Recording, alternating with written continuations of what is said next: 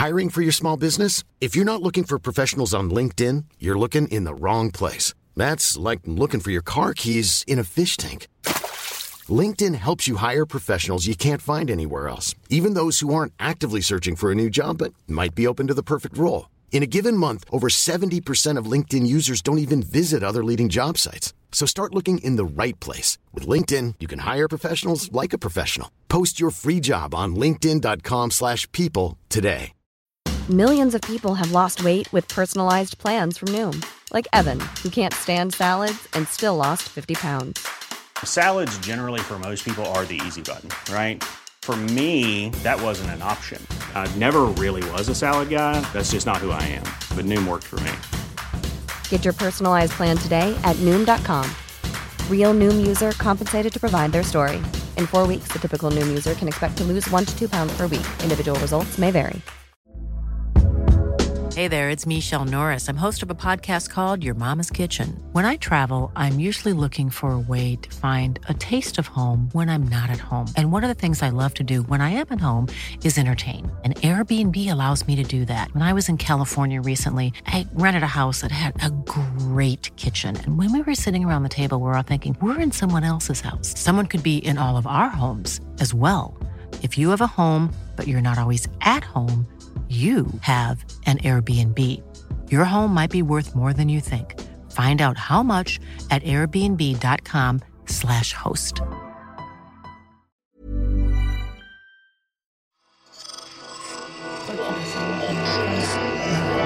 Esse podcast é, é apresentado por b9.com.br.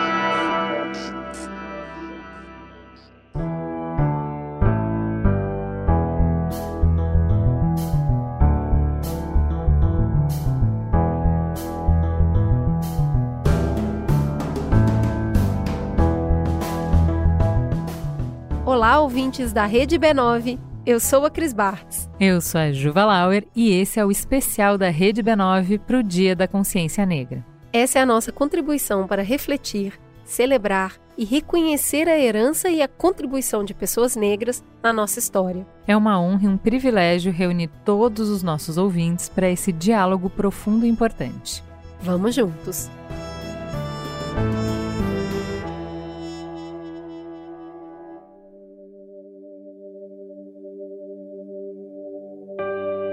Todo mundo tem pai e mãe. Seu pai e mãe têm pai e mãe, assim como os pais e mães deles, e assim por diante. Formalmente, é essa linha que tende ao infinito que forma o que a gente chama de antepassados, os nossos ancestrais. Os estudos de história, eles revelam que grande parte das culturas, em algum momento, sentiram a necessidade de se relacionar com seus antepassados de se conectar com aqueles que caminhavam conosco, mas tombavam no caminho. As sabedorias, os sorrisos, as memórias, boas ou ruins, faziam falta e precisavam se manter vivas de alguma forma. Diferentes comunidades encontraram diferentes soluções para o mesmo desafio. Em algumas, o falecido era sepultado e celebrado constantemente. Em outras, ele se tornava uma árvore, uma planta, um fornecedor de alimentos.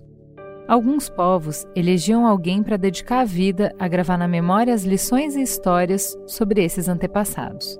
Haviam até aquelas que davam um jeito de chamá-los em terra para dançarem, comerem, conversarem, ensinar as rezas e os cânticos curadores. Na memória desses antepassados moravam condutas de vida, saberes, magias, estratégias de ética e sobrevivência. Comunidades em todo o mundo se tornaram autossuficientes porque se sentiam regidas e protegidas por seus ancestrais, os guardiões daquelas terras e daquelas cabeças.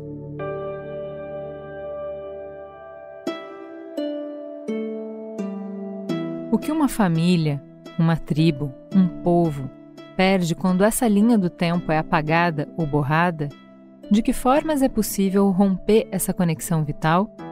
No Dia da Consciência Negra, é importante lembrar das famílias que foram separadas pela escravidão.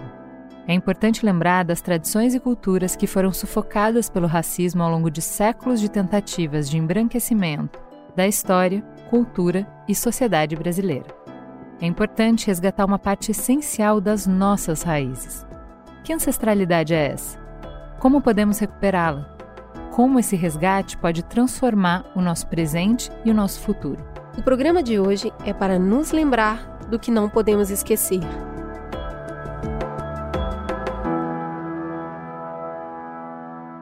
Então vamos começar apresentando quem é que vai nos conduzir nessa conversa hoje. Para começar, a minha xará, Juliana Souza, seja muito bem-vinda no Mamilos. Quem é você na fila do pão? Oi, gente, eu sou Juliana Souza, sou advogada, sou escritora, sou cantora amadora, sou filha de Tercília Conceição, sou baiana, sou mulher preta.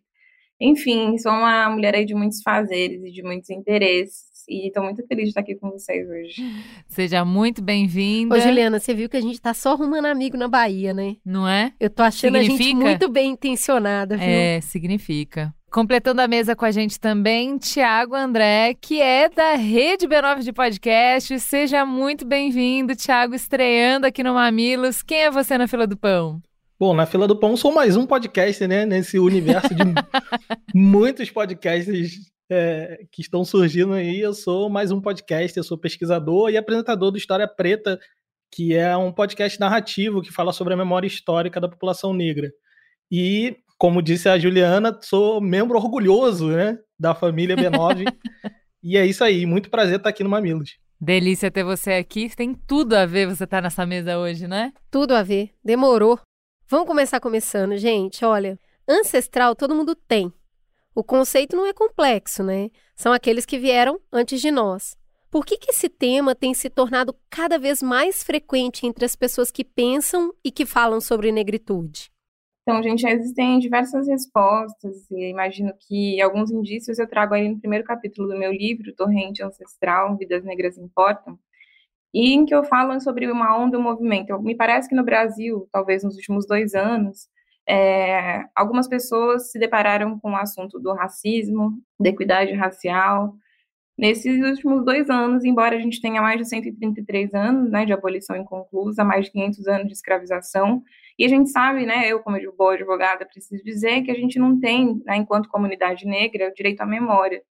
E esse direito à memória em diversos aspectos, né? por conta da negação e, na verdade, do apagamento né, de, de ações concretas né, por parte do Estado, de, de agentes que estiveram aí muitas vezes né, no poder, para que ocorresse de fato um epistemicídio, que é esse, esse nomão que a gente chama, né, é esse apagamento dos fazeres, dos acúmulos, da contribuição de pessoas negras. Então, é, nós que aproveitamos aí das ações afirmativas muito recentemente, né, somos a primeira geração a constituir um patrimônio, por exemplo, né, de pessoas pretas.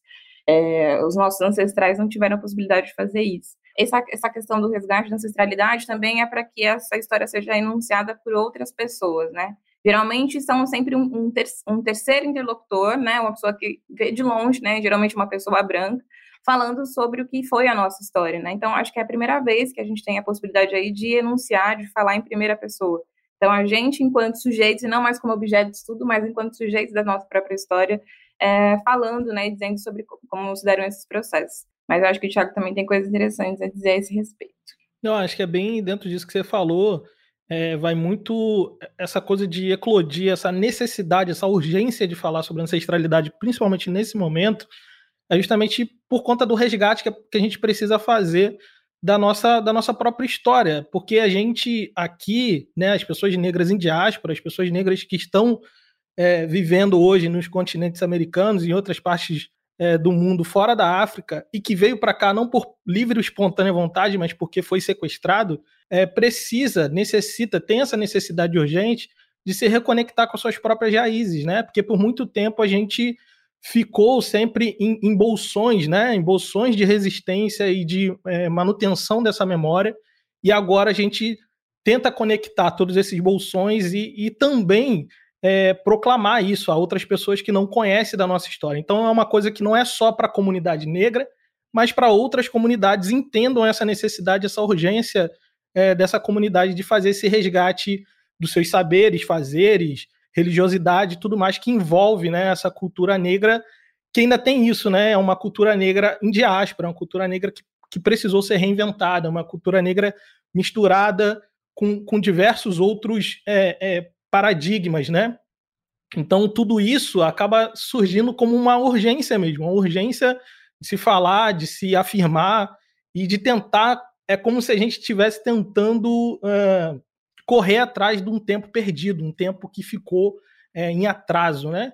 Então, por isso, nesse momento, é tão importante, tão urgente falar sobre esse tema. Interessante você falar que vai para além né, da comunidade negra, porque a Chimamanda, é, que é uma escritora nigeriana, escreveu Americaná, Meio Sol Amarelo, um monte de livro que a gente ama.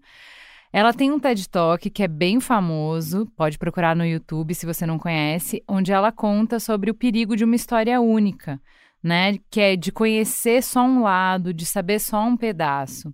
É, então, vocês têm para nos contar, para compartilhar com a gente alguma história oficial contada no Brasil que afeta todos nós, que todos nós conhecemos e que na verdade poderia ser enriquecida com outra fa faceta, com outra perspectiva? Tem tanta, tem tanta história, tanta história que eu criei um podcast só para isso. Né? A gente, o História Preta é sobre isso, é sobre contar a história. A gente, é, apesar de ser a gente falar sobre a história né, do Brasil e do mundo, da população negra no Brasil e no mundo, é, eu tenho me dedicado muito a falar de Brasil, porque eu sinto que mesmo a, as comunidades negras, as pessoas negras, que têm se apoderado desses conhecimentos, às vezes a gente, num primeiro momento, assim foi a minha experiência, quando a gente começa a se reconectar com a nossa negritude e se reafirmar, a gente, a gente busca muitas experiências, às vezes, fora do país, né? É, eu conheci Malcolm X, Mandela, Martin Luther King. Quem são essas pessoas aqui dentro do Brasil? Então faz a gente pensar que talvez não existiu nenhuma dessas pessoas aqui no Brasil. Parece que no Brasil as coisas nos foi dada assim de mão beijada.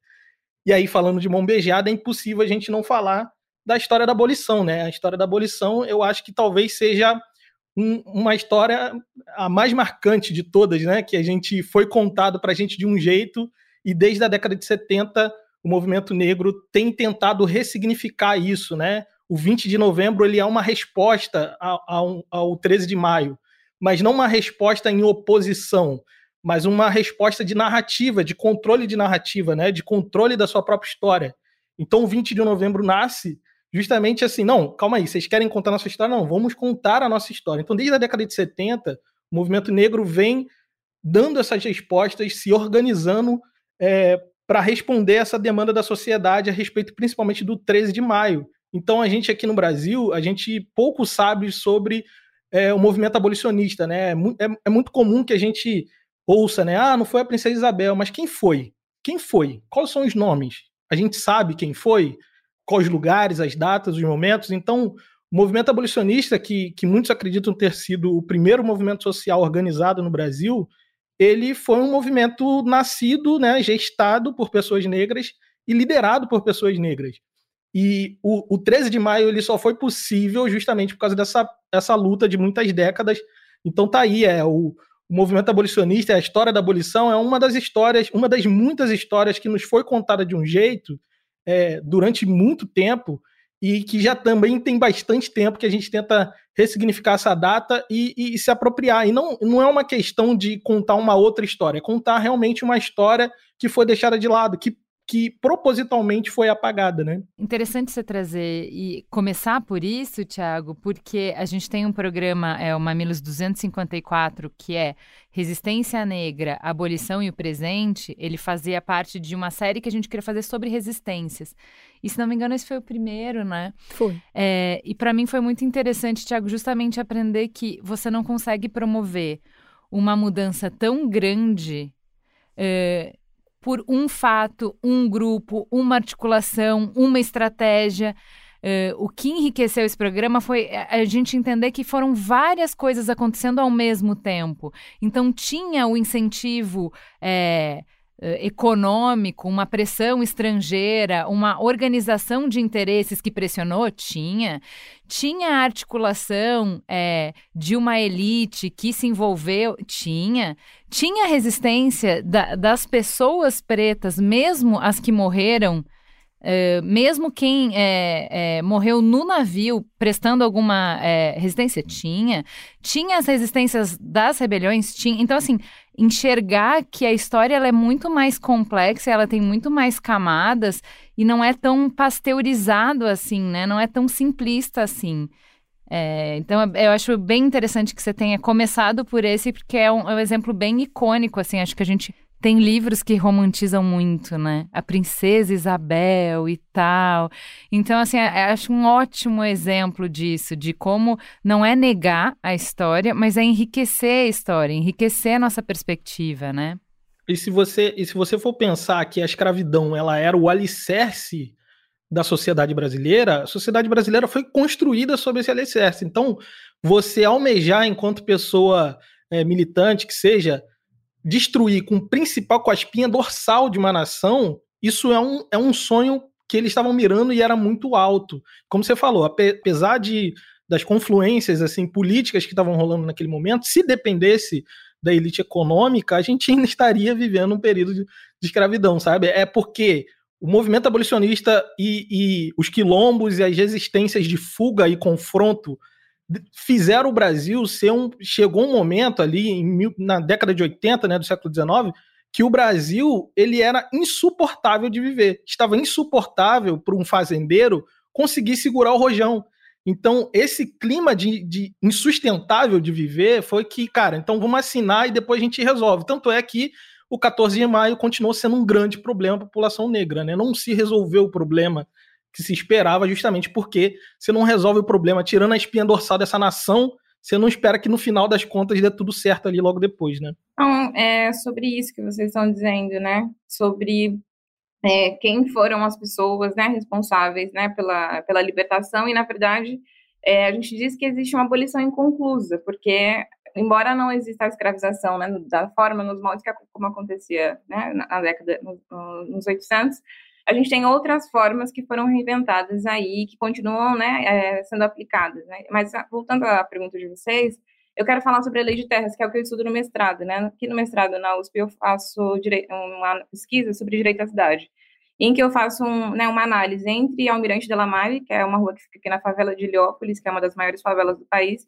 e a Oscar Freire, que é uma rua que fica nos Jardins é, para entender, né, das perspectivas de quem acessa esses territórios, de quem mora nesses lugares, está, se está ou não está presente o direito à cidade.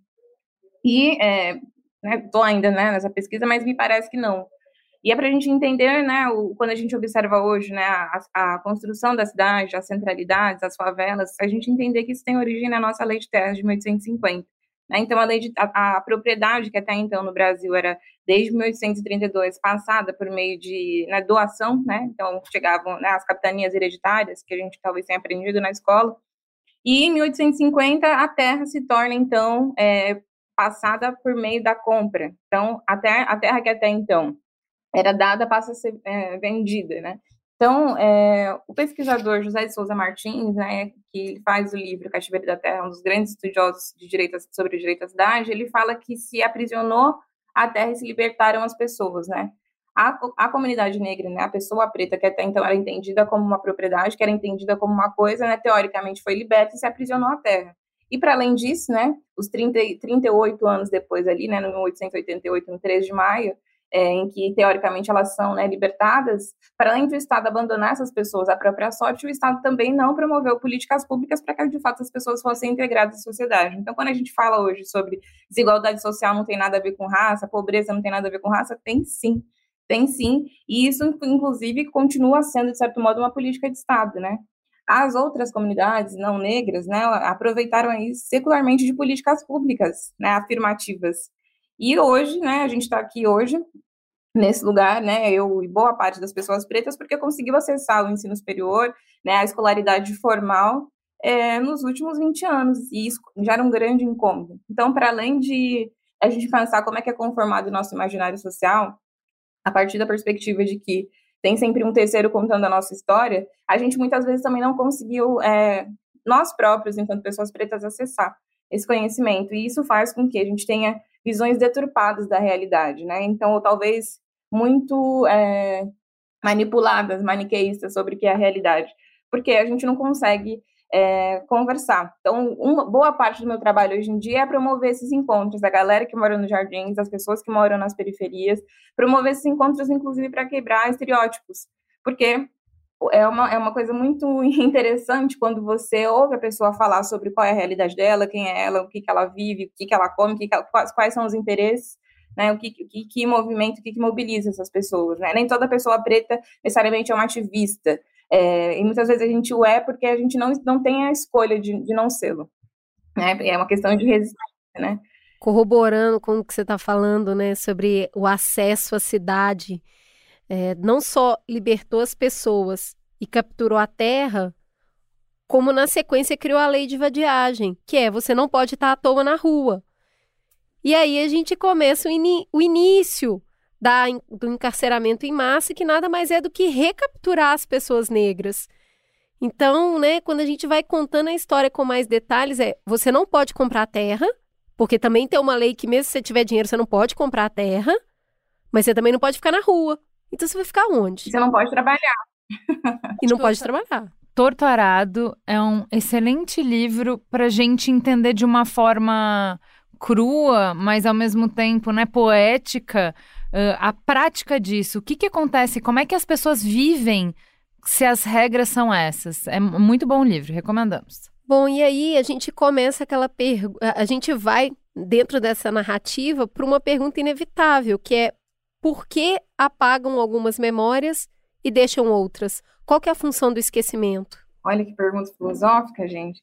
A função do esquecimento, ela tem, acho que, muitas funções. E aí eu acho que, de novo, é, limitar o exercício do poder, porque discurso, narrativa, é o exercício do poder. Então, é, quem diz sobre algo e quem né, recebe isso pronto, né? Então, quem são os atores que elaboram determinado conceito, que é, elaboram determinada é, história. Então, eu acho que esse apagamento tem, inclusive, um lugar de restringir os acessos, para que você não se, não se veja como uma pessoa negra né, possível, ou como uma mulher enquanto possível, para que você não consiga encontrar, como a gente estava falando aqui é, mais cedo, referências né, positivas de que, poxa, tem o fulano de tal, tem a, a, a tem a Ângela, tem a Beatriz, tem a Lélia, tem a Carolina.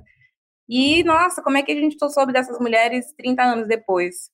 Então, inclusive, para não insuflar uma insurgência no presente, que talvez se apague esses, esses, essas pessoas que foram historicamente importantes né, na construção e nesses passos presos que nos trazem até a atualidade. É interessante pensar, até voltando um carrinho um pouco mais né, atrás na história, é, se a gente vai lá, lá no Benin hoje, né, é, tem um monumento lá da Unesco que se chama Porta do Não Retorno. É um monumento que ele é, é como se fosse um portal, né? E é um monumento porque naquele local ali é um dos locais onde houve desembarque, né, de, de pessoas escravizadas para as Américas. E, e, ali tem um marco justamente para você lembrar que aquele ali é o último, né? O último momento no território africano, o último, é, último estágio, né? Dali era para o navio, do navio para as Américas. E isso traz essa sensação, aquele portal, de quem, quem passa por aquele lugar, quem chegava àquele ponto, era um ponto de não retorno. Nunca mais ele iria rever os seus familiares, né? A gente falando aqui sobre ancestralidade, e quem ficava considerava aquele cara, aquela pessoa, aquela mulher, aquela criança como uma pessoa interrompida, uma vida que não tem mais volta. Essa pessoa, ainda que ela conseguisse viver a sua vida é, nas Américas com uma pessoa escravizada, ela era considerada morta para quem ficou.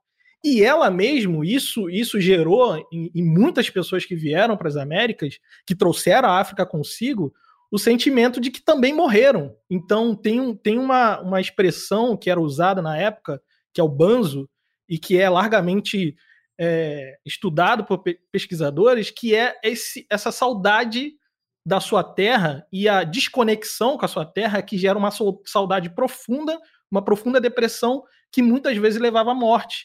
Então, assim, qual é a solução para isso? Tentar recriar, né? Recriar, reimaginar a sua vida nesse lugar que é um lugar de dor. Então, o esquecimento, né? A, a maior violência da, da, da colonização, as maiores violências, é possível a gente poder né, alencar isso, mas o, o, a pancada, a primeira pancada da colonização, ela vai não só no corpo, né, na aniquilação do corpo, mas também da, do simbólico, né? É, é, tanto físico quanto simbólico. Então, quando a pessoa passa ali pela porta do não retorno, ela está matando esse, esse, esse lugar do simbólico, sabe? Essa, essa ancestralidade que a gente está falando, que está ali dentro dele, é, é, é o, o, total rompimento com a sua terra, com a sua origem, com a sua cultura e com seus ancestrais. Isso significa que você vai morrer numa terra estranha. Você não vai ser enterrado junto dos seus. Você, sabe, isso é de uma violência é, atroz, é uma violência que não tem como você medir, você explicar. Então, é, eu acho que o esquecimento ele cumpre essa função, essa função de realmente matar um povo.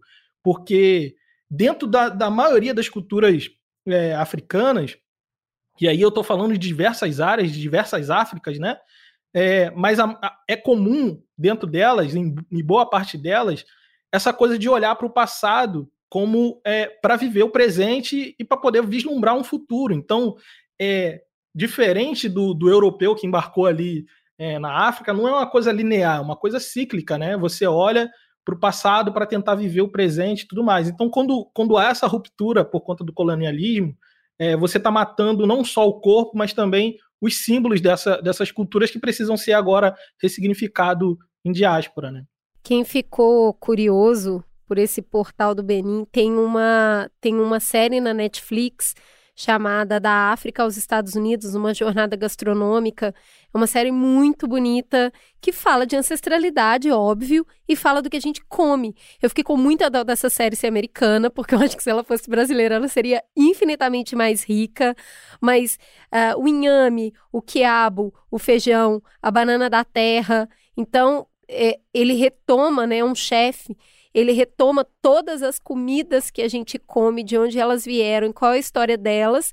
E em um dos episódios, se não me engano, o último, ele vai até esse portal. Na verdade, ele faz todo o caminho a pé que as pessoas faziam e ele vai até esse portal e não tem como você que está assistindo ser completamente arrepiado, é muito forte, é uma coisa de apagamento mesmo. Isso me lembra uma outra peça cultural pop, a, a série The Leftover, que é não tem o recorte racial e tanta gente fica impactado, falando: olha isso, pessoas sumiram e aí agora quem ficou tem que lidar com quem sumiu e quem sumiu vai ter que viver uma outra vida para sei lá onde foi. Isso aconteceu de verdade, né? Isso aconteceu de verdade. Exatamente, é o que é o que muitas, muitos a galera do que estuda afrofuturismo chama de é, como se a gente vivesse agora um pós-apocalipse, né? Porque esse apocalipse já aconteceu para as populações negras e a sociedade que a gente vive hoje é fundada nesse princípio, né? Nesse princípio da subalternidade, do esquecimento dessa, dessas culturas né, ancestrais. Deixa eu colocar um áudio aqui para gente. Griots, o que são? Griots são contadores de her story, é a história da mãe. Porque o que nós estudamos no Brasil e no Ocidente geral é history, que é a história do pai. His, dele, patriarcado, patrão, essa coisa toda, padres, enfim. E her story é a história da mãe, a história da África. Então, é em nome da mãe que nós vivemos, é em nome da mãe que nós existimos. Essa mãe que foi protelada, que foi pisoteada, vilipendiada, enfim, escravizada mas a casa de vida, a Per Ankh, é a pirâmide da iniciação, onde os gregos iam se iniciar para publicarem depois, infelizmente, em grego, tudo que aprenderam no Egito, que se chamava Kemet, a terra dos homens pretos. Então os gregos sacanamente piratearam a informação africana e o que você estuda hoje, hoje na escola como filosofia grega não passa de pirataria grega. A gente acabou de ouvir Zeneide Zen no programa Provocações com Antônio Abujamra. A Zenaide era atriz, eh, artista plástica, cantora, membro do movimento negro, escritora e poeta. Ela faleceu em setembro desse ano. Para algumas pessoas pode ser difícil acreditar nessa tese, até porque não existem muitos registros históricos que comprovam isso. Que tipos de registros, de quem registra e de como registra são validados hoje e como que isso dificulta a comprovação de feitos ancestrais negros? Eu quero falar então sobre o papel do audiovisual, né, a construção desses registros, né, de um olhar muito específico sobre isso. Então, é, a gente sabe que o nosso país, infelizmente, por um projeto, não por vontade, é um país que lê muito pouco. Nosso país é um país que se informa muito pela televisão, né? A, a novela né, tem uma tradição muito importante, substituindo aí o, o que foi o rádio. Eu acho que os podcasts hoje em dia, na verdade, têm um lugar de retomada desse lugar também.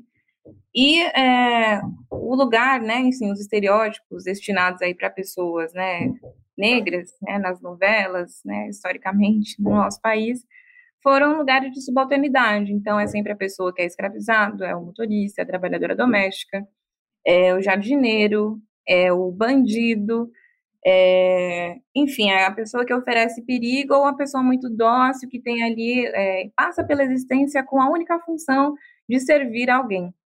Né? Então, é esse o registro, né? E o nosso imaginário, quando a gente fala sobre imaginário, é a ideia, estou me, me referindo aqui à ideia que a gente tem sobre as coisas, é construído por meio de repetição. E no nosso país, né, o que boa parte da, da população acessou enquanto valor, né, é, enquanto verdade, inclusive, né, sobre esse registro, sobre qual foi a nossa contribuição aqui, veio por meio das novelas e dessa narrativa, de novo, de um terceiro sobre o que é a realidade, né, preta, de pessoas que, enfim, a, a essa história, né, da, da, essa figura da mom, que na vem dos Estados Unidos e que se repete aqui, que era aquela moça negra, gorda, que não tem família, então a pessoa preta tá ali sempre um acessório, então tem sempre um melhor amigo que tem um, e o resto é todo mundo preto, ou tem sempre essa, aquela pessoa que trabalha para uma família, mas também não tem família, ninguém sabe nem o nome, e de onde veio, para onde vai, quando ela some da novela, ali, quando ela some da trama, ninguém também sente falta, então é sempre um lugar secundário, né, para fazer com que outras pessoas brilhem para fazer com que outras pessoas tenham aí a vida né, em plenitude e ela está muito feliz de poder servir, inclusive. Né? Então, é sempre essa narrativa que se construiu, esse registro que se construiu é, quando a gente fala de pessoas negras. Eu acho que talvez no último período a gente está tendo algumas é, possibilidades de olhar para outras, né, outras narrativas.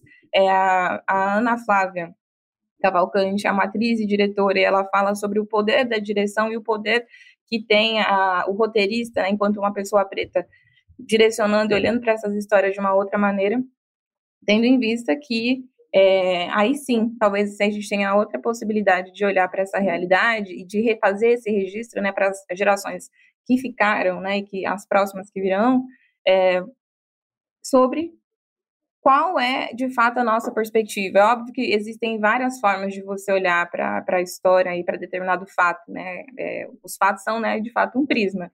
Né? No direito a gente fala, né? Tem a, a testemunha ocular, que é, que é aquela pessoa que está próxima, né? Então, se você está a 20 metros, você vai ter uma, uma visão muito diferente de quem está ali vivendo junto com aquela história, e isso se repete, é, com certeza, na construção da, da nossa história e dos nossos registros.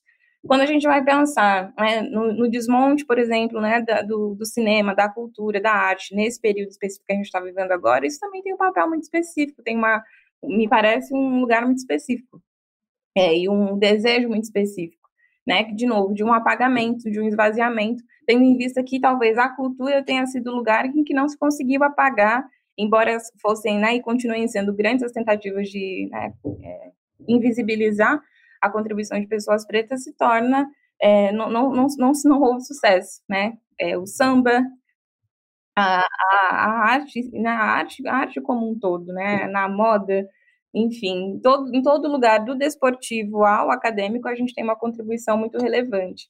E aí eu acho que a gente pensar nessas estratégias de como é que a gente dialoga com a nossa população, também pensando com quem que a gente quer falar, porque eu acredito muito nesses outros saberes que não estão na academia necessariamente, né? Sei se é a escolaridade, mas eu sempre digo que a minha mãe, as meninas aqui da capa, que são as minhas mais velhas, são as minhas maiores professoras, porque elas têm saberes que não estão nos livros e que é, essa oralidade, né, dos griots, que a gente tanto fala, é, que muitas vezes não são considerados saberes, não são consideradas né, ciências de novo, porque quem é que determina o que é a ciência? Quem é que determina o que é o saber? Quem é que determina e quem é que dá o valor? Né? E, e o que é que vai ser visível e o que, que não vai ser nesse contexto como um todo. Uh, Tiago, eu queria jogar essa pergunta para você, emendando com a percepção que eu é, alimentei disso, que está muito na fala do Nego Bispo, que fala muito sobre quilombolas no Brasil.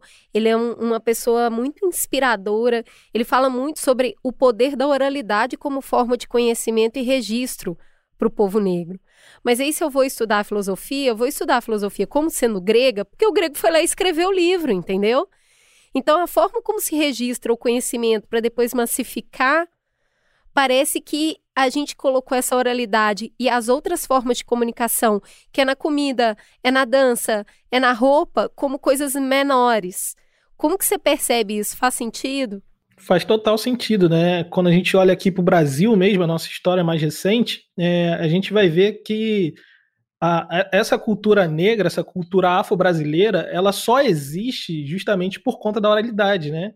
Ela só existe porque existiram terreiros, porque terreiros conseguiram é, existir e vai passando aí, inclusive matrilinear muitos deles, vai passando esse conhecimento de geração em geração. Então era muito comum, por exemplo, é, no início do século XX, quando alguém fosse entrevistar algum etno, é, um, algum antropólogo, né, fazer algum tipo de trabalho dentro da etnografia e fosse entrevistar alguma pessoa mais velha que viveu o século XIX e estava vivendo ali o início do século XX, era muito comum ela não, ela não entender bem o porquê ela fazia aquela tal coisa, mas é porque ela aprendeu com alguém sobre aquela coisa e ela contava a sua história ali e tudo mais. Então é muito comum a gente ver essa invalidação desse conhecimento ancestral é, que vai passando pela oralidade, porque a gente é isso, a gente, a gente cresceu dentro de uma sociedade é, que valoriza a escrita, e, e com essa fala eu não estou tentando desvalorizar a escrita e tudo mais. A gente sabe qual o poder que a escrita deu para o Homo sapiens, né, como um todo. Mas é, isso não precisa excluir, por exemplo, esse tipo de passagem né, de conhecimento que era oralidade. Então, a violência da colonialidade, até conversa um pouco do que a gente estava falando antes, ela, ela também atinge nisso, porque quando você leva uma pessoa do seu território, né, sequestra essa pessoa, você está fazendo uma interrupção desse, desse passar, desse saber que vai passando de geração em geração. Então, quando você olha para uma pessoa dentro dessas culturas, você não está olhando só para uma pessoa, né? Parece até clichê falar, mas você está olhando para uma biblioteca, você está olhando para uma pessoa que tem muitos saberes e aquele, o valor dela não reside só nela, né? É como é, é, é, um valor de uma comunidade. Ela está levando consigo a história de uma comunidade, né? O papel do griot, né? É o papel daquele que ele detém esse conhecimento, ele, ele, ele figura como uma pessoa importante dentro da sua comunidade justamente porque ele detém um conhecimento e tem por missão passar esse conhecimento, né?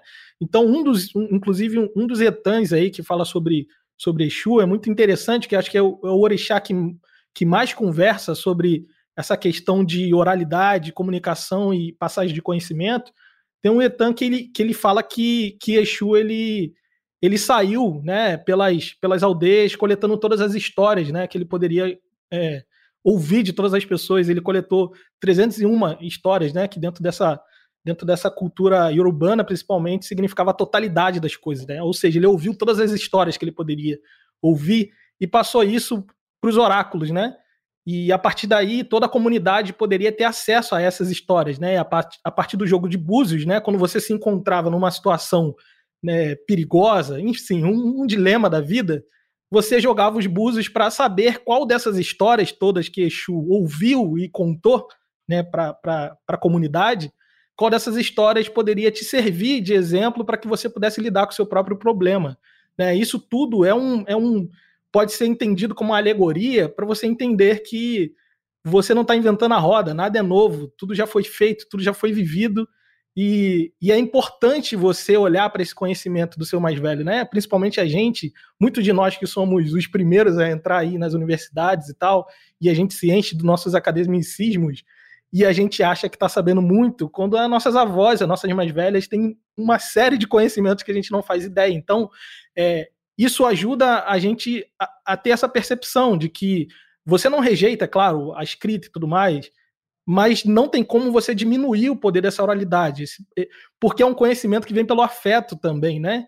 Ele não é uma letra fria, você não está sentado lendo um papel, você está conversando com a sua avó, você está conversando com a sua mãe, e ela está te transmitindo um conhecimento cheio de afeto. Então, é muito diferente, é um, é um, é um conhecimento que circula de uma maneira é, diferente, totalmente diferente do que a gente está acostumado dentro dessa da, sociedade ocidental, né? É, eu gosto muito do Nego Bispo falando sobre quando os agrônomos chegam no quilombo e ele fala: Ah, me conta. Ah, jura que é assim? Então, assim, esse conhecimento da terra, que é um conhecimento da lida do dia a dia, eu acho é, é, que é possível uma troca e ela pode ser muito frutífera. A gente já vai falar disso no segundo bloco. Vamos dar um, tomar uma aguinha e a gente já volta.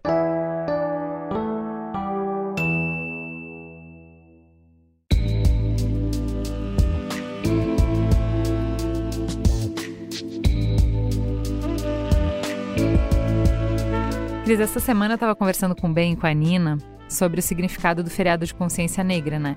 Tava explicando que não é um dia para distribuir presente, como o dia das crianças, o dia das mães, o dia dos pais. De que é um momento de parar e de refletir sobre a história do nosso país, principalmente para resgatar a participação das pessoas negras. É um momento para celebrar, para admirar, para respeitar as contribuições, os talentos, a vida e o legado de pessoas negras. Exato. Igual no Dia da Mulher. O que a gente não quer não é distribuição de rosas, né? Por isso, eu achei tão legal o projeto Telas Pretas, que coloca arte preta em destaque na cidade, ocupando as vitrines de 240 lojas da Vivo em todo o Brasil. É uma grande exposição com obras de Brasilândia.com, Rainha F, Gabriel, Maçã, Silvana Mendes, João Mosca e Manauara Clandestina. As obras foram produzidas exclusivamente para a exposição Telas Pretas e tem curadoria de Iji Awedum.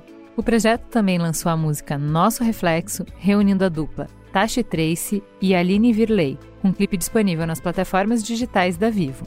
Arte que transforma o presente para inspirar o futuro. Resgatar o que foi negado, construir o que foi sonhado, para que no futuro o meu reflexo esteja em cada parede emoldurada. Visite a exposição nas lojas e saiba mais no perfil Vivo no Instagram. Voltamos. E aí eu estava falando dessa troca, né? Quando vem essa complementariedade das histórias que, nos, que foram contadas e agora vão ser registradas. Os livros Eu Tituba, Bruxa Negra de Salem, que é da Marise Condé, e o livro A Dança da Água, do Tanahis Coates, são dois exemplos de obras recentes de autores negros que retratam um período da escravidão, mas com um olhar de pessoa negra. Eu fiquei muito fascinada por essas histórias. É, que diferença que, que vocês acreditam que tem quando pessoas negras narram com esse viés pedaços da história? Eu acho que é uma, é uma diferença extraordinária é uma diferença extraordinária. Como eu falei, tem acaba envolvendo muito do afeto, né? É interessante. Aí eu vou falar um pouco, né, dar aquela, aquela coisa de falar do, do seu próprio trabalho, mas falando do História Preta, é muito, para mim, é muito legal quando a gente tem a oportunidade de conversar com a comunidade, por exemplo, e, e a comunidade de ouvintes sempre fala assim, cara, eu sinto que você não está só contando uma história, tem afeto envolvido. E realmente tem, porque são coisas que, que envolvem muito da minha própria vivência, muito da minha própria experiência como pessoa é, negra em diáspora e tudo mais. São coisas que acabam me atravessando. Então é interessante ver, principalmente aqui no Brasil, como nos últimos anos, e a gente fala tanto de literatura e poemas e tudo mais, mas também de pesquisas acadêmicas, como pessoas negras, por conta do acesso, né, pessoas negras têm se apoderado das suas próprias histórias, contado as suas histórias, né? A Juliana falou aqui antes o como a gente, por muito tempo, quando a gente ia pesquisar, ver, ler sobre esses temas, era sempre um terceiro, era sempre uma pessoa branca que tinha pesquisado, uma pessoa é, antropólogo e tudo mais. É, recentemente a gente teve fazendo uma temporada sobre a participação das mulheres negras no samba, e foi interessante eu revisitar algumas histórias que para mim era como cânones e perceber que, que não, que não eram.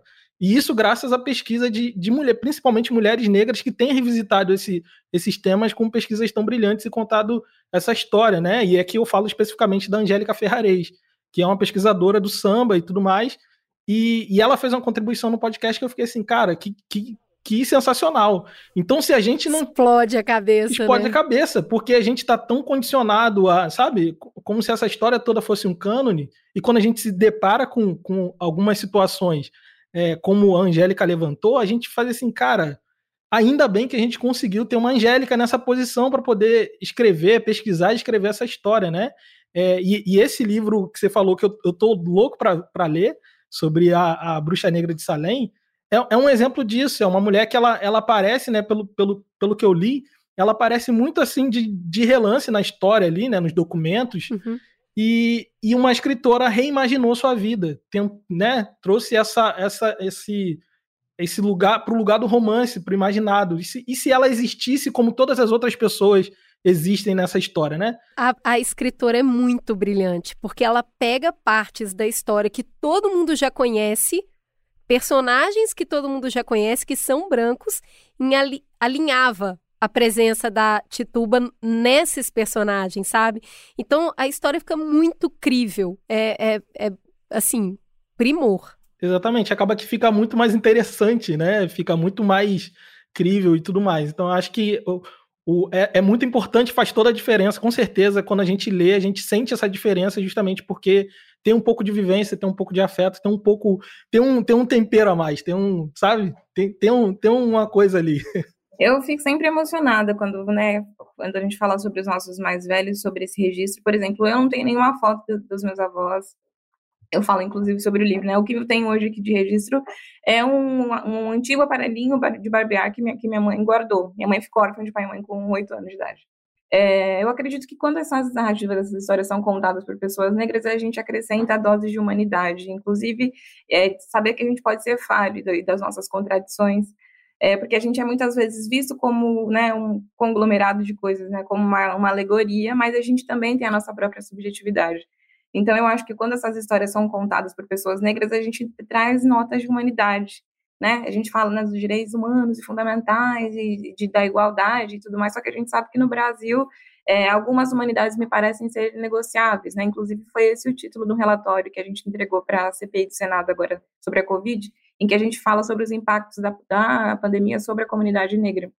Então, eu acho que a gente acrescenta notas de humanidade e acrescenta, talvez, é, narrativas é, de coisas que acontecem ali nos bastidores da existência, né, no subterrâneo da existência, é, que talvez não, não sejam né, publicizadas até então, porque, de novo, é uma pessoa que está olhando muito de longe não vai conseguir é, entender o que, que acontece naquele território. Então, muitas vezes, né, a favela, a periferia, muitas vezes vista como lugar de ausência, que falta saneamento básico, falta, falta, falta, falta, mas o que, que se produz ali?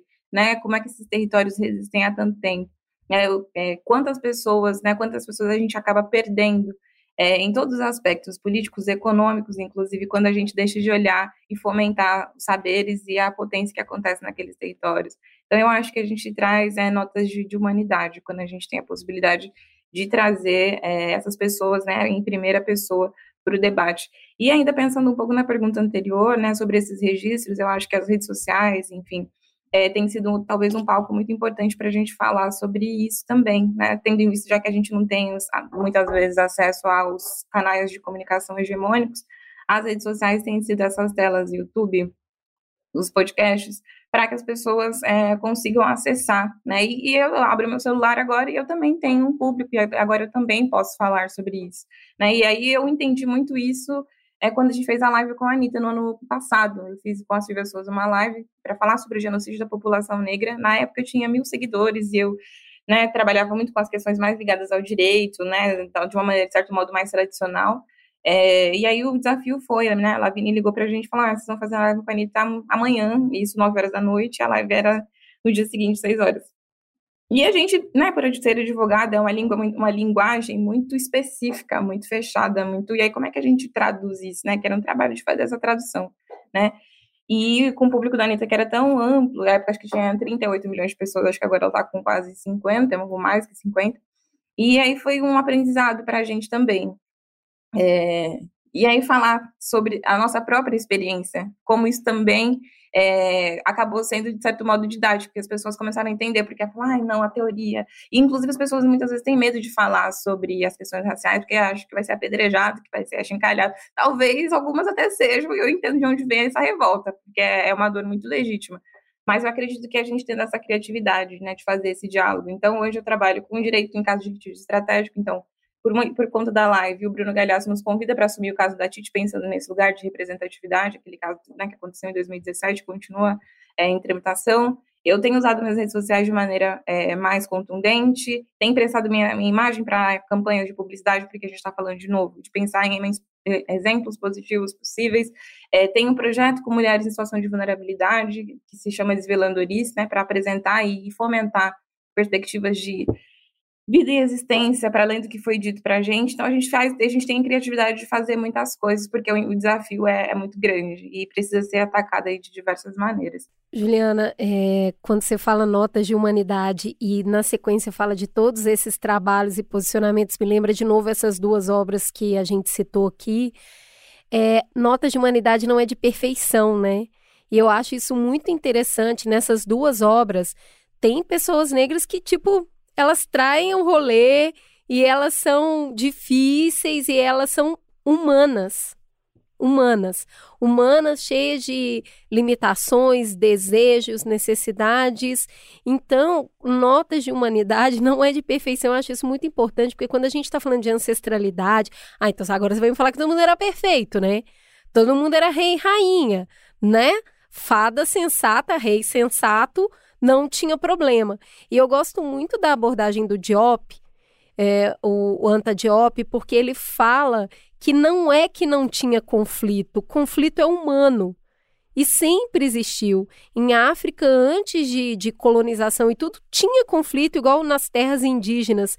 Antes da invasão, haviam conflitos, mas não eram é, conflitos de eliminação. Não é, é sobre coexistir tendo conflito. Eu queria que vocês falassem um pouco dessa humanidade do povo negro, porque hoje em dia se cobra muito das pessoas negras também. Elas, nossa, se ela conseguiu essa vaga, ela não pode falhar. Ela está representando o povo negro. Nunca pode errar. E no passado só tinha gente certa. E aí, como é que traz notas de uma. Olha a quantidade de coisa que está fazendo, né? Aí tem que acertar na live da Anitta, no seu trabalho, representando uma causa pública, no livro que você está escrevendo. E o Tiago também com esse tanta história que ele tem que contar. Ah, eu acho que é voltar os olhos para mim mesmo, né? E se cuidar. Então, também entender as, nossas, as minhas próprias limitações, né? Eu tenho 30 anos de idade. É, e eu entendo muito que a nossa idade não diz respeito sobre a nossa maturidade, a nossa capacidade de realização, porque é, os processos que a gente passa para conseguir chegar aos 30 anos, né, tendo em vista que nosso país, né, os jovens pretos morrem com 23, já é uma vitória. Então, eu acho que é ter essa generosidade que a gente muitas vezes tem para fora com a gente mesmo, sabe? Entender as nossas limitações, entender, aprender a dizer não. É, que eu, assim, tem sido exercício da, da minha vida. Os é difícil, é aprender a dizer não e, e, lidar com isso também, né? Lidar com as frustrações das pessoas, né? É, eu tenho muito esse lugar de responsabilidade pelos espaços que a gente conseguiu acessar e falar, gente, porque eu não tô aqui sozinha, né? para que eu esteja sentada aqui hoje. Houve e continua havendo muito trabalho, né? Começando pela minha própria família, pela minha própria mãe, que me criou sozinha. É, e é isso. Mas também, de fato, ao mesmo tempo que você, você se propõe a esse lugar, você tem uma responsabilidade. E aí, então, é cada vez se é, preparar mais para isso, seja psicologicamente, a gente fala tanto de saúde mental nos últimos tempos, né? Então, esses escapes, quais são as coisas que eu gosto de fazer e que me dão prazer e que vão fortalecer para a missão que eu estou encampando. E também estudar, né? É, estudar, e aí estudar nas diversas formas, desde a linguagem é, sobre, a, né, sobre a qual eu quero me comunicar, com a qual eu quero me comunicar com esse público, com os públicos mais diversos específicos é, dos quais eu me proponho, até o conteúdo, né, sobre o qual a gente gostaria de falar, entendendo que a gente está falando de uma ciência, que muitas vezes, né, é visto como, ah, é algo da, da subjetividade que eu sinto, então não necessariamente acomete todas as pessoas, e é nesse grupo, né, é, que vai virar um instituto no ano que vem, o Desvelando Oris, é, é muito, muito, assim, é uma experiência, né, muito interessante observar que são 30 mulheres, 20 mulheres majoritariamente negras, e a gente nunca se viu na vida. E os primeiros três meses foram para a gente falar sobre é, autoconhecimento, olhar para si, porque muitas vezes a gente está tão demandado, a gente não tem tempo, a gente passa pela existência assim, sem conseguir olhar para si, o que, é que eu gosto de fazer? que que, eu, que, que me interessa, o que, que eu não gosto, o que, que eu não gosto, né? Então, como é que eu começo a dizer esses nãos? Tendo em vista que muitas vezes eu não tenho essa possibilidade de escolher, tendo em vista o contexto social em que eu estou inserida, ou que eu sou a chefe da família, ou que demandas me escolheram e eu não tenho como dizer não, porque se eu não fizer, quem, vai, quem o fará? Então, é, mesmo a gente nunca tendo né, se visto na vida, estamos espalhados pelo Brasil como um todo, a gente acaba é, sendo atravessados pela mesma experiência, e a gente está falando de estrutura. Então, é usar a criatividade, é não perder o rebolado, a alegria, e usar, né, essa, essa, essa, toda essa opressão, né, que foi é, inserida sobre nós, né, travestir isso, né, colocar isso num outro lugar, né, é, falar sobre e inverter, inclusive, a narrativa que as pessoas têm sobre nós, né, que a gente é uma coisa só. Então, nós somos diversos e fazemos várias coisas e temos diversos interesses e podemos ser o que a gente quiser, obviamente, tendo as oportunidades para isso.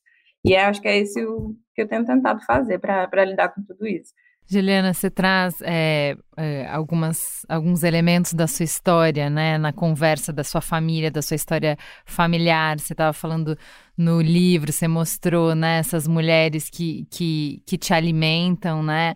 É, o Mano Brown falou na, é, recentemente no, na entrevista com a Thaisa Araújo e o Lázaro Ramos sobre como é importante é, esse conceito de tradição, família e propriedade é, também ser apropriado pelo povo negro, né?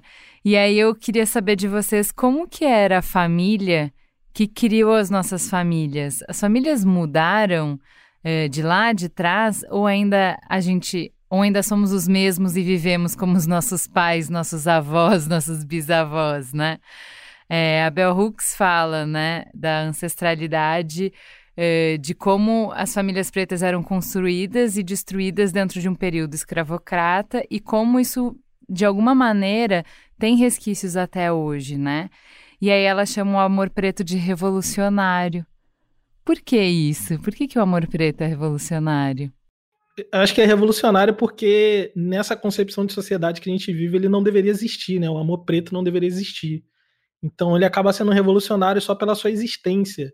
Então ter, ter, ter uma família, uma família preta, a família preta existindo, é, é, um, é um confronto muito grande. Né? A gente, no início do século XX, só para só se ter uma noção, no início do século XX, o Brasil mandou representantes para um congresso de raça, né? E o cara lá, ele falou, o representante brasileiro, ele disse que no início do século XXI não existiriam nem nenhum preto para contar história no Brasil, nem mestiços. O Brasil seria uma nação. Ele estava tentando vender né, essa nova nação como uma nação do progresso e tudo mais. Então ele estava garantindo para aquela galera ali, ó, gente, a gente lá está fazendo um trabalho bem feito, um trabalho show que até dou aí três gerações aí para essa para essa galera acabar. E isso, esse, essa ideologia que impregnou, inclusive, é, as políticas públicas brasileiras, isso tem um impacto muito grande nas famílias, nas famílias negras, nas famílias indígenas. E, e eu digo isso às vezes com muito pesar, porque eu tenho conhecido um pouco da história da minha família agora, depois de mais velho, que eu começo a perguntar e, ao mesmo tempo lamentando, porque é, perdemos muitos mais velhos na nossa família e histórias e lugares que eles, só eles estiveram e que a gente não sabe. E por que, que a gente não sabe? Eu comecei a chegar a essa conclusão e talvez seja uma experiência muito pessoal, mas eu acho que é uma experiência pessoal mais compartilhada por muitas pessoas, é que muitos dos nossos mais velhos têm vergonha do seu passado, têm vergonha do que viveu, dos sofrimentos que viveram, né? É, a minha família ela saiu do interior do Rio de Janeiro até onde eu sei, né? Até onde eu consigo alcançar, minha, minha família saiu do interior do Rio de Janeiro, é, de Campos, veio morar na cidade do Rio de Janeiro, no Morro do São Carlos, e depois de, de algum tempo foram para a Baixada Fluminense, conseguiram comprar um terreninho na Baixada Fluminense e saíram da, do Morro do São Carlos. E eu sinto como é difícil para eles que viveram no Morro do São Carlos falar desse, desse período, desse momento da vida onde eles viviam numa favela, onde privado de muitas, de muitas, de muitos acessos, né? E eles gostam sempre de reforçar o, o quanto eles trabalharam duro para a gente chegar onde a gente chegou. E, e aí eu fico sempre pensando nisso, quanto isso é duro, quanto isso é triste, você não conseguir ter acesso à história da sua própria família, porque a sua, sua família tem vergonha disso, né? E, e, a gente entende também o porquê tem vergonha. Isso é um sofrimento, né? Aquele pensamento de deixar o sofrimento para trás, deixa isso, deixa isso lá no passado, vamos viver daqui para frente. Então, quando, quando eu ouço, né, todas as vezes que eu ouço que o amor preto é revolucionário, é, é porque é isso, é, é, um, é um contrassenso dentro dessa sociedade que quer nos eliminar, e isso aqui não é um eufemismo, é tipo, tem, tá no papel, teve lei, teve congresso eugenista no Brasil, o, o plano era eliminar, o plano era acabar, era não ter, e a gente está tendo, e aí quando a gente está tendo, e está tendo bem, está tendo muito, a gente começa a ter muito, isso é muito revolucionário, sem dúvida é, é, um, é, um, é uma revolução sem precedente. Eu, eu tô super junto com o Thiago aí. E o amor preto é revolucionário porque a gente aprendeu a se odiar, né? Então a gente tem que ter vergonha é, de nós mesmos, quanto mais andar com mais um. Aí tá, tem um problema, né? Tem, vai ter problema. Né? Então a orientação, geralmente, é casa com uma pessoa mais, mais clarinha ali para ver se é, clareia a família. né? O meu companheiro, que é mais ou menos da cor do Thiago, é, o preto também, falaram isso para ele. Nossa, mas você nem é tão escuro, ó. Se você é casada, talvez ali da próxima geração com uma mulher branca, você, você vai conseguir, né, clarear a família. É, então é esse é esse o pensamento, né, eugenista, né? Isso de fato foi uma ciência, né? Eu falo sobre isso aqui no livro na página 15. Né? O Thiago estava falando sobre o congresso, né? Que aconteceu o Congresso Universal das Raças em Londres em 1911 e é, o João Batista de Lacerda, que é bom dar o nome deles também, que a gente, né? Sim. E aí ele diz, né? Então são é, 80.100 brancos, mestiços negroides 3.100, indígenas 17 e 100 e zero negros. Esses eram os cálculos né, que ele fazia, estavam equivocados, eu digo aqui, né? Os cálculos de Lacerda estavam equivocados, afinal de contas, hoje somos pretos e pardos mais 54% da população. Ele estimava que a gente não continuasse existindo. Então, acho que é, esse lugar né, do, do ódio, da gente não querer né, estarmos juntos, é para que a gente realmente não descubra a, a potência do que é ser preto num país que tem um projeto de morte, né? E que tem, falo no presente porque continua existindo.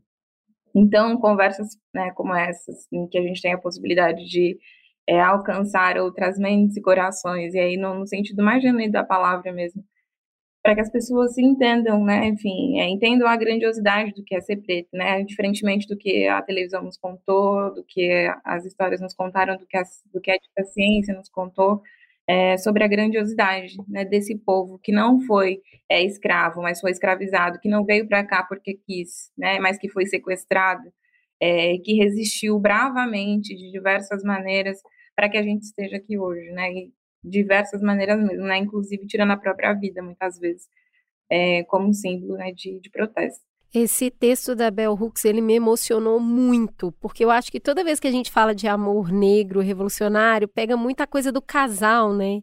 E não é sobre isso, e eu só entendi isso lendo esse texto, porque na verdade, o amor foi usado contra as pessoas negras muito tempo.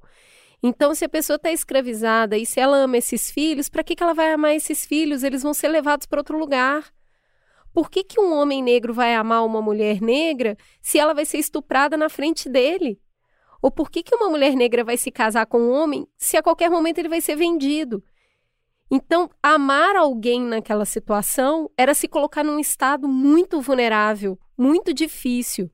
E as pessoas foram se embrutecendo, justamente para depois não ter que sofrer aquela perda. E aí as famílias negras vão processando todo esse sofrimento, mesmo depois dessas pseudos libertações, né? Porque aí a mãe negra tem que ser muito firme com a filha negra, com o filho negro, porque o mundo lá fora é muito perigoso.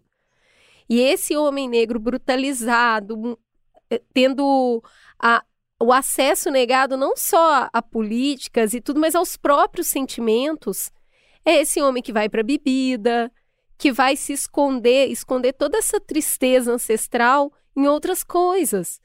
E aí o que, que a gente tem? Famílias é, negras desestabilizadas, separadas, muita mãe solo, muito homem negro vivendo sozinho, muitas vezes naquela velhice que acaba morrendo sozinho. E aí a galera fala assim: ah, mas também não, não se ajudam, né? Não ficam juntos eles.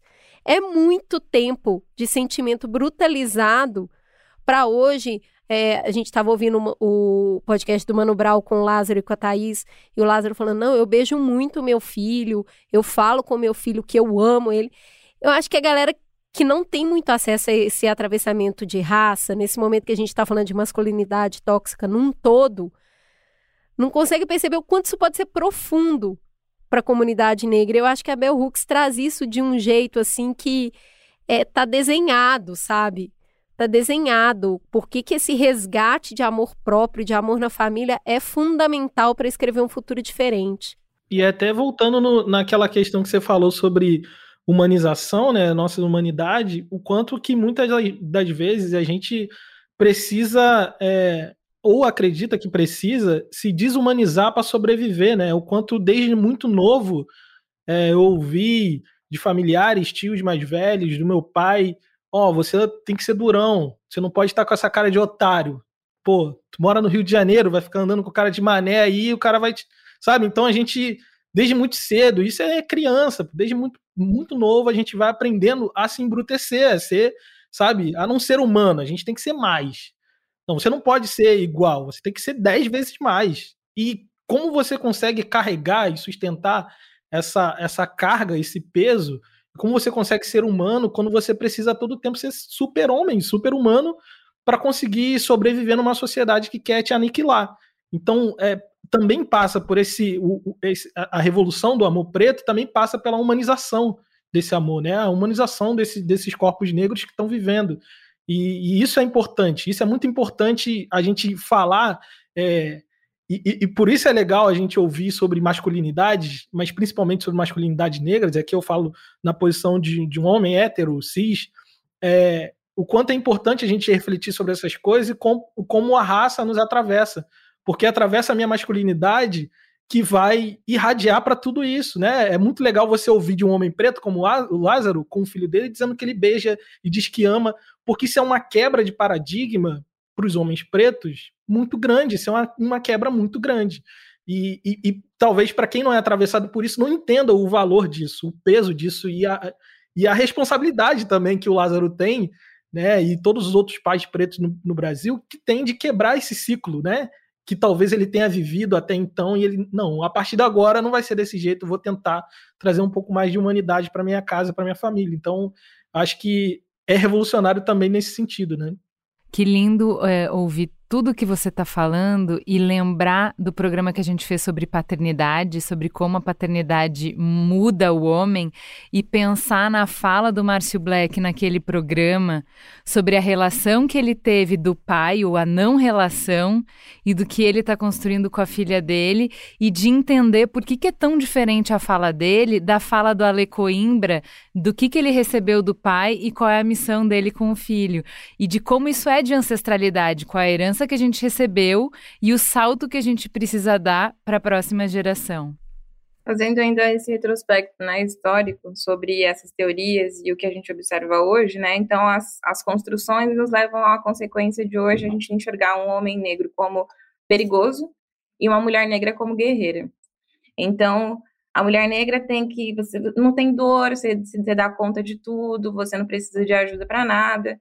E do, né, do, do, outro lado, o homem negro é aquela, aquele sujeito perigoso, mal encarado, que você atravessa a rua quando você está né, andando ali é, à noite, tem só vocês, você atravessa a rua, porque né, a, a, construção aí que tem é que ele te, te, oferece algum perigo. Inclusive, por isso ele vai ser mais morto pela polícia, por isso ele está mais sujeito a ser aprisionado, por isso, teoricamente, seria né, a comunidade que mais comete crimes, mas a gente sabe que, na verdade, são construções é, e construções que, como o Tiago falou, né, muitas vezes são passadas para nós mesmos. Então você não pode chorar, você tem que ser muito forte, você tem que, você tem que lidar, você tem que conseguir, você tem que, você tem, você tem, você tem. E eu digo hoje eu não tenho que nada, eu tenho o que eu quiser.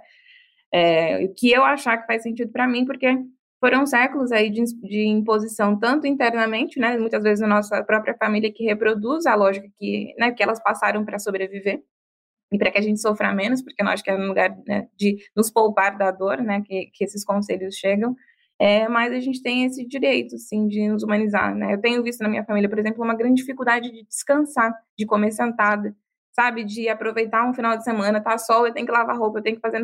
Não temos, vamos, vamos fazer outra coisa. Roupa sempre vai ter, coisa sempre para fazer sempre vai ter, né? Então, sempre de estar num lugar, assim, de disposição para produzir alguma coisa, né? Então, eu acho que o, o trabalho que também tenho feito, inclusive na minha própria família, é, é não ensinar para essas mulheres, mas mostrar para elas que também existem outras possibilidades, assim, a gente pode, né, a gente tem, inclusive, o direito é, de estar tá deitado numa tarde de, de sexta-feira à noite, de, de, de, uma tarde de sexta-feira, enfim, de segunda-feira, é, e que a gente não necessariamente a gente precisa estar tá, né, sempre produzindo, dispostas a fazer alguma coisa.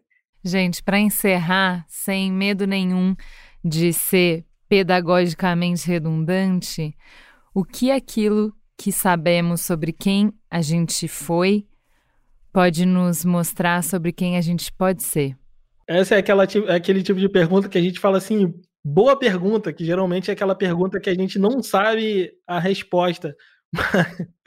Mas é, é, é, é, na verdade é muito importante, né? Brincadeiras à parte, é, é, é, um confronto, é um confronto constante. Na verdade, é um esforço positivo que a gente tem que fazer de se reconhecer, de reconhecer a sua história e se, como a gente estava bem falando até agora, de se humanizar para poder conseguir vislumbrar futuros possíveis, né? É, quando a gente quando a gente fez um episódio com o MC, a gente foi logo depois que lançou o, o Amarelo, e eu fui levado para esse lugar de refletir. Eu, muito fã do Emicida, acompanhei a vida dele desde a primeira mixtape e tal, acompanhei toda a minha vida adulta, e aí conversando com ele e, e absorvendo tudo aquela, aquele álbum que ele tinha feito, eu, eu parei para pensar nisso, o quanto às vezes a gente não pensa nesses futuros possíveis, né? E para pensar num futuro possível, a gente precisa muito bem saber o que nos trouxe até aqui, quais são os passos que, nos, que, que foram dados até aqui. É esse momento que a gente está para a gente poder reimaginar novos futuros, né? E aí, num episódio até antes desse, eu tinha falado sobre, sobre o MNU, e ele fala sobre isso no documentário dele, né? O Movimento Negro Unificado. E ele, eu achei isso fenomenal, achei muito interessante. Ele trazer o MNU ali para o pro, pro teatro municipal, porque é, um, é como se um ciclo né, se fechasse. Porque um dia aquela galera ali estava do lado de fora fundando o MNU, e isso só foi possível, né? O MC da entrar ali como artista no palco e fazer aquele espetáculo sensacional, porque um dia o MNU estava ali fora fazendo aquela briga ali é, totalmente indigesta na, na, durante a ditadura militar, né? Então, essa compreensão, é por isso que é muito importante dentro, dentro de culturas africanas que vieram, aportaram no Brasil é, como escravizados, é muito importante esse conceito, né? Enquanto, enquanto essa sociedade ocidental estava sempre pensando num progresso positivista, né? Daqui para frente, e, e, a gente precisa essencialmente esquecer o passado, porque o passado ele é obscuro, o passado ele não tem, né? As coisas mais velhas são obsoletas. As sociedades africanas não. Elas dizem que a gente tem que sim olhar para o passado. Não tem futuro se a gente não olhar para o passado, né? O Sankofa, aquele, aquele símbolo, né, muito famoso, é, que é um pássaro pegando o alimento atrás, é um símbolo disso. E, e também a máxima, né, do, do Exu que lançou uma pedra hoje para matar um, um, pássaro ontem. É tudo essa conversa, é a mesma conversa, é a conversa do, desse ciclo que que só é possível a gente conseguir vislumbrar outros futuros possíveis quando a gente olha para o passado, quando a gente olha para a nossa trajetória e a gente entende, é, em essência, o que, que a gente é como pessoa, como povo, como grupo, como comunidade. E quando e aí conversa com tudo aquilo que a gente tinha falado. E quando isso é interrompido, a gente fica um pouco sem saber o que será de nós, né? O 14 de maio foi isso, é. O que será de nós? Então, essa eclosão que a gente tem, de, de, sente a necessidade de falar e espalhar é, a questão da ancestralidade, é muito disso.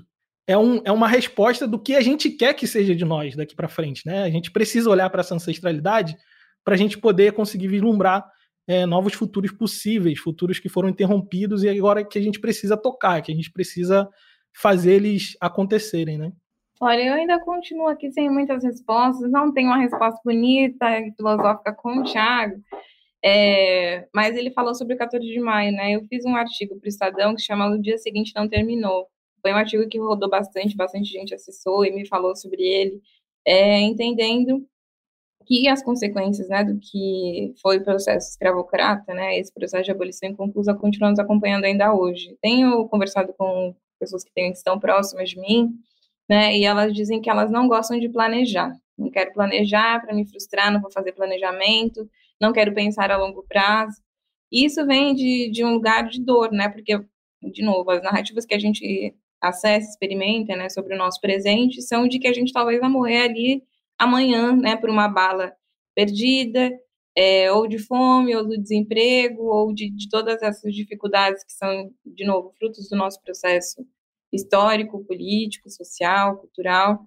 Então, eu, eu imagino que conhecer, é, acessar quem veio antes de nós, é, dá para a gente conseguir entender dimensões do que somos hoje, né? E, de novo, como o Tiago fala, né, pensar em futuros possíveis, porque para nós o projeto é a morte. Então, é inclusive uma insurgência pensar o futuro, pensar em possibilidades, pensar em outras narrativas que não sejam de dor, de perda, de falta, de é, carência, de precariedade, né, mas de, de conquista, de vitória, de patrimônio é, simbólico e material. pensando inclusive no bem viver, né? A gente fala sempre sobre resistência, resistência, resistência, mas que essa resistência tenha por fim imediato, né, uma transformação do nosso próprio cotidiano. É importante com certeza deixar um legado, mas que a gente também passe por essa vida aproveitando, né, o que a gente conseguiu construir e os passos que nos trazem é, até aqui. Então, que a gente fale, né, sobre o bem viver e que não seja sempre um acontecimento a gente chegar a determinado lugar ou é, alcançar determinada coisa, a ideia é que tudo isso se torne cotidiano e que não seja mais uma grande questão, que a gente consiga experimentar isso muito em breve.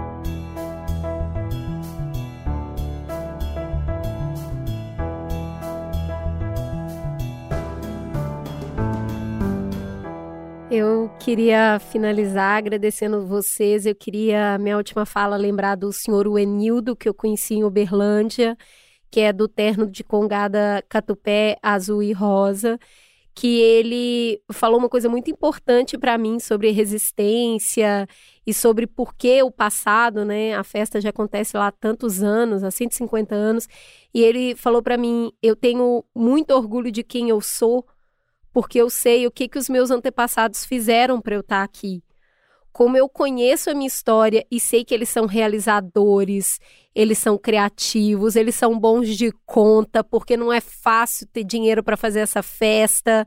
E isso foi passado até chegar a mim. Então eu tenho muito orgulho da minha trajetória.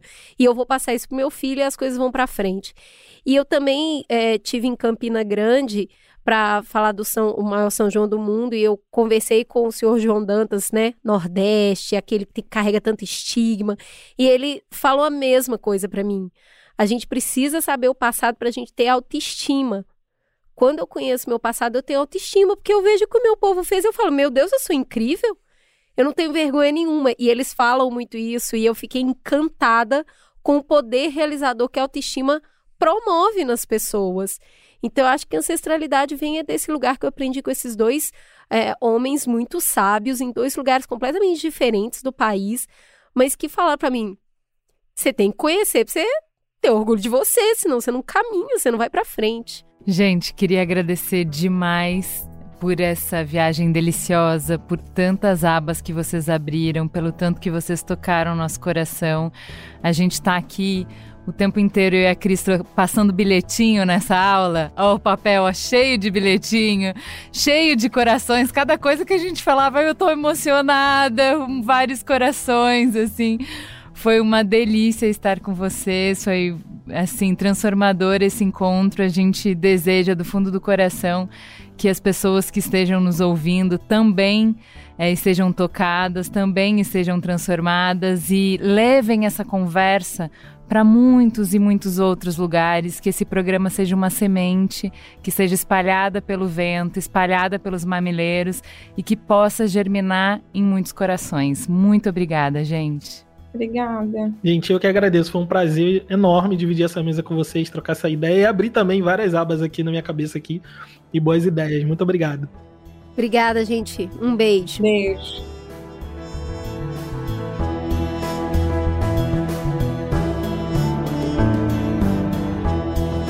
Mamilos é uma produção do B9.